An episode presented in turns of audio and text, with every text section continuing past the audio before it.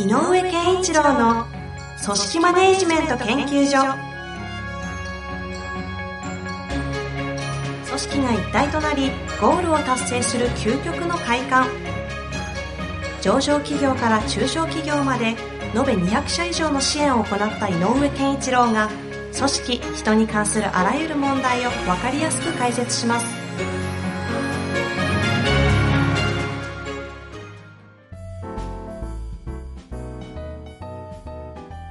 こんにちは、遠藤和樹です。井上健一郎の組織マネジメント研究所。井上先生、よろしくお願いいたします。よろしくお願いします。さあ、ということで、今回もね、行きたいと思うんですが、今日のはですね、ご質問だけいただいておりまして、はい。最近やっぱりちょこちょこ出てくるチャット GPT 絡みお、はい。ですね。また来ましたよ。ちょっと紹介させてください。はい。えーチャット GPT をはじめとしたコミュニケーションツールが発達している時代だからこそ、人が相手の話を理解したり、分かりづらい内容を紐解いていくことなどは、これからのビジネスパーソンにとってとても必要不可欠なスキルだと思っています。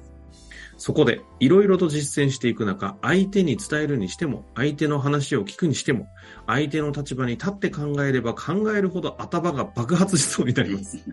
そして全く理解することができません。これは経験を積んでいくしかないのでしょうかということで、あまあ、改めて、あれですかね、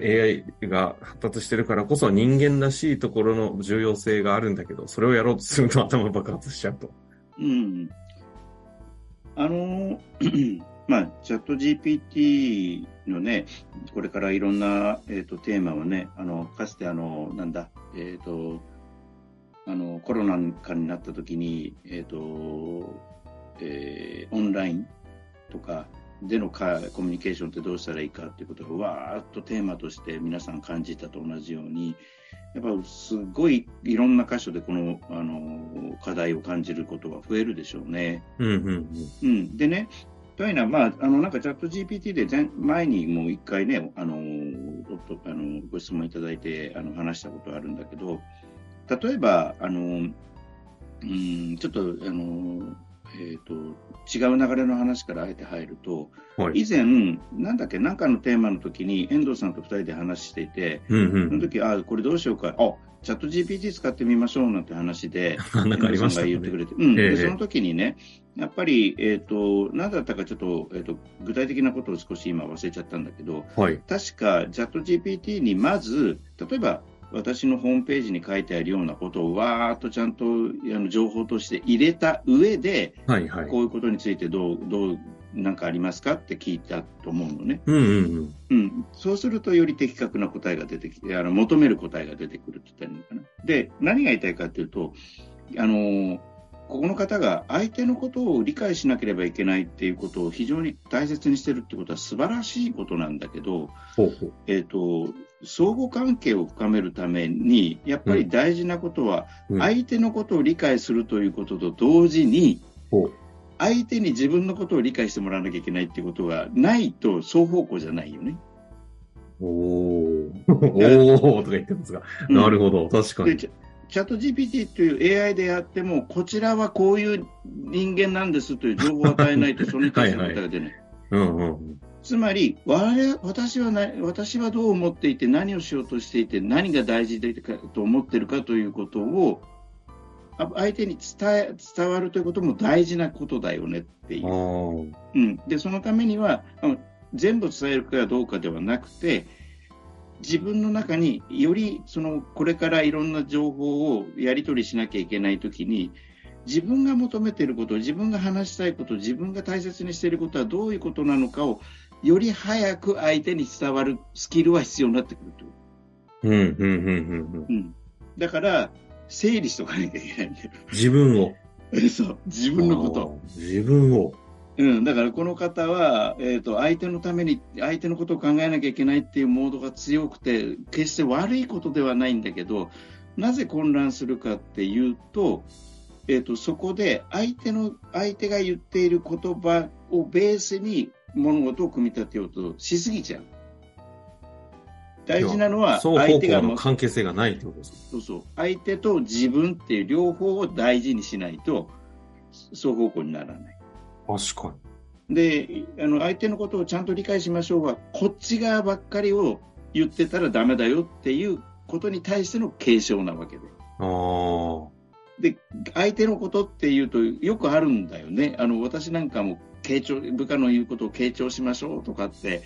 質問して問いかけましょう、引き出してあげましょうって言うんだけど、そればかりが残っちゃうと、で、となるとき私言われたことあるんだけど、いや、すごい傾聴意識してるんですけど、逆に分かんなくなっちゃいましたって言われたことある。ええ面白いですね。うん。でもそれは、こちら側がいあの伝えたいことが言えなくなっちゃってるの、逆に。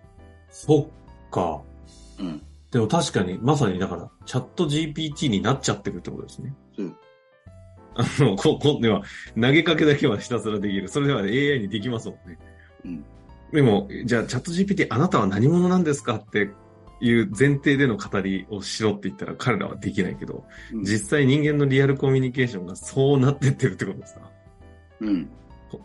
だから、ああ、そうね、確かに。引き出そう、引き出す、あの、聞いてあげよう、分かってあげようってことはとても大事だから忘れないでほしいんだけど、なぜ混乱するかというと、自分と相手ということの共通と差異が理解できなくなっちゃう。うんで共通を見つけたらより近づけること近づくことができるわけだしそこをそこを頼りに差異、違いに、言ってることの違いとか、意見の食い違いとかっていうことに関して、どう考えていくかっていうアプローチをするっていうのが次なので、だからそういう意味では、やっぱりこう、自分は何、なんこの話題についてはどう思ってるかっていうことを、やっぱりどこでしっかり持ってなきゃいけないし、それは、えっ、ー、と、なんだろう、自己主張するということではなくて、相手にもちゃん、まあ、あのいい意味の自己主張なのかもしれないけどね、うん。うん、相手にもちゃんと伝えなきゃいけない。あうん、私はこうで、あそうですか、何々さんがこうおっしゃるけど、私はそれについてこう思うことがあるんですけど、なんでしょうね、この違いって。問いかけていかないと、お互いが相互理解に入んない。なるほどね、だからキーワード、相互理解。うん。が前提となって相手を理解するのか、うん、相互に対して片方は何て言うんですか？なんだえっと、一方一方、一方理解になってると。双方向じゃないってで、で、要は、あの、一番いい、あの、まあ、仕事の上でも、いろんなあの関係性の中でも、相手とのあのコミュニケーションをより高めるためには、どっかでち違いだけじゃなくて相互作用によって生まれる新たなる価値とか新たなる考えとかっていうのが生まれるとより深くなるし、うんうん、だからそこが大事なのでちょっとあの、えーと、ある種概念的な話にこの当事者のこの方にとっては、えーと、非常に概念的すぎる話なのかもしれないけどご自分がそのそういう話で混乱しそうな時にご自分は何を伝えようとしているのか。ということを一回ちゃんと整理して、それをどう伝えると相手に分かってもらえるかということもちゃんと考えてほしい。そのためには、私はなぜそう思うかという背景も備えて相手に伝えないと相手は分からない。そう相手のことは、相手を理解する相手を理解するためには。うん、まあ、相手の背景を知るのと同じように、こちらを理解するのの背景を伝えないといけない。そうか。相手を理解するためには、私自身が私自身の背景をきちんと理解していないと、それは相互理解できないよね、と。これ、組織マネジメントの番組でしたっけ？そうです。なるほどね。でも確かに。いやそうですよね。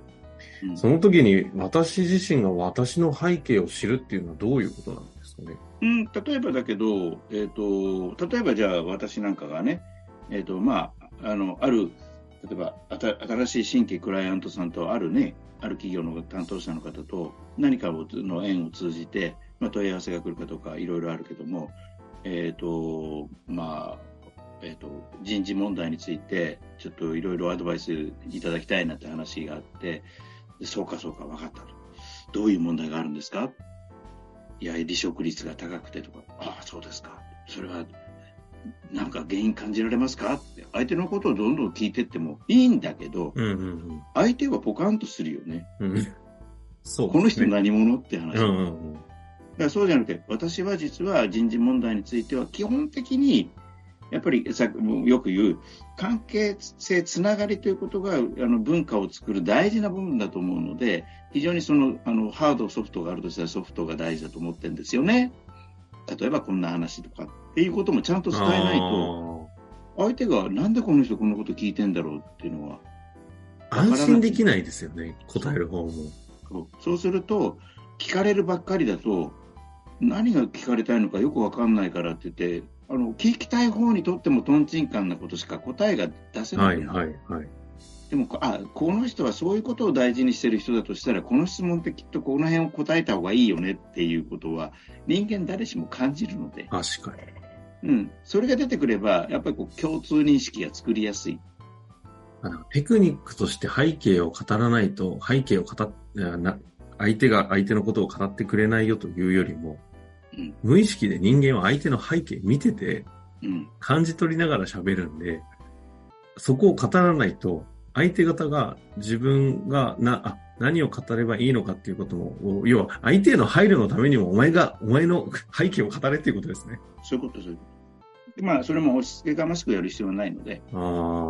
あのいや自分あの、例えばだけど、さっきの話なんかで、まあ、初めましてで、でまあ、あのいろいろな話があると思いますけど、ちょおあの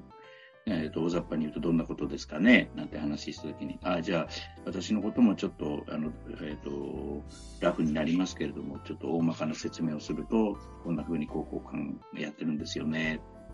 なんていうことで、えーこういう部分ではちょっとお役に立てるかもしれないんですよと。ただ、例えば制度を作るなんていうと、あの、なんだ、えっ、と、法的なものを担保するとかっていうことはちょっと苦手ですけどね、とかね。だから、ちゃんとこう、話していかないと、その、なんだろう。お互いが、こう、情報交換する、その情報を、どの情報をだお互い出し合うかっていうことの、選別意識がつかないって言ったらいいのかな。なるほど。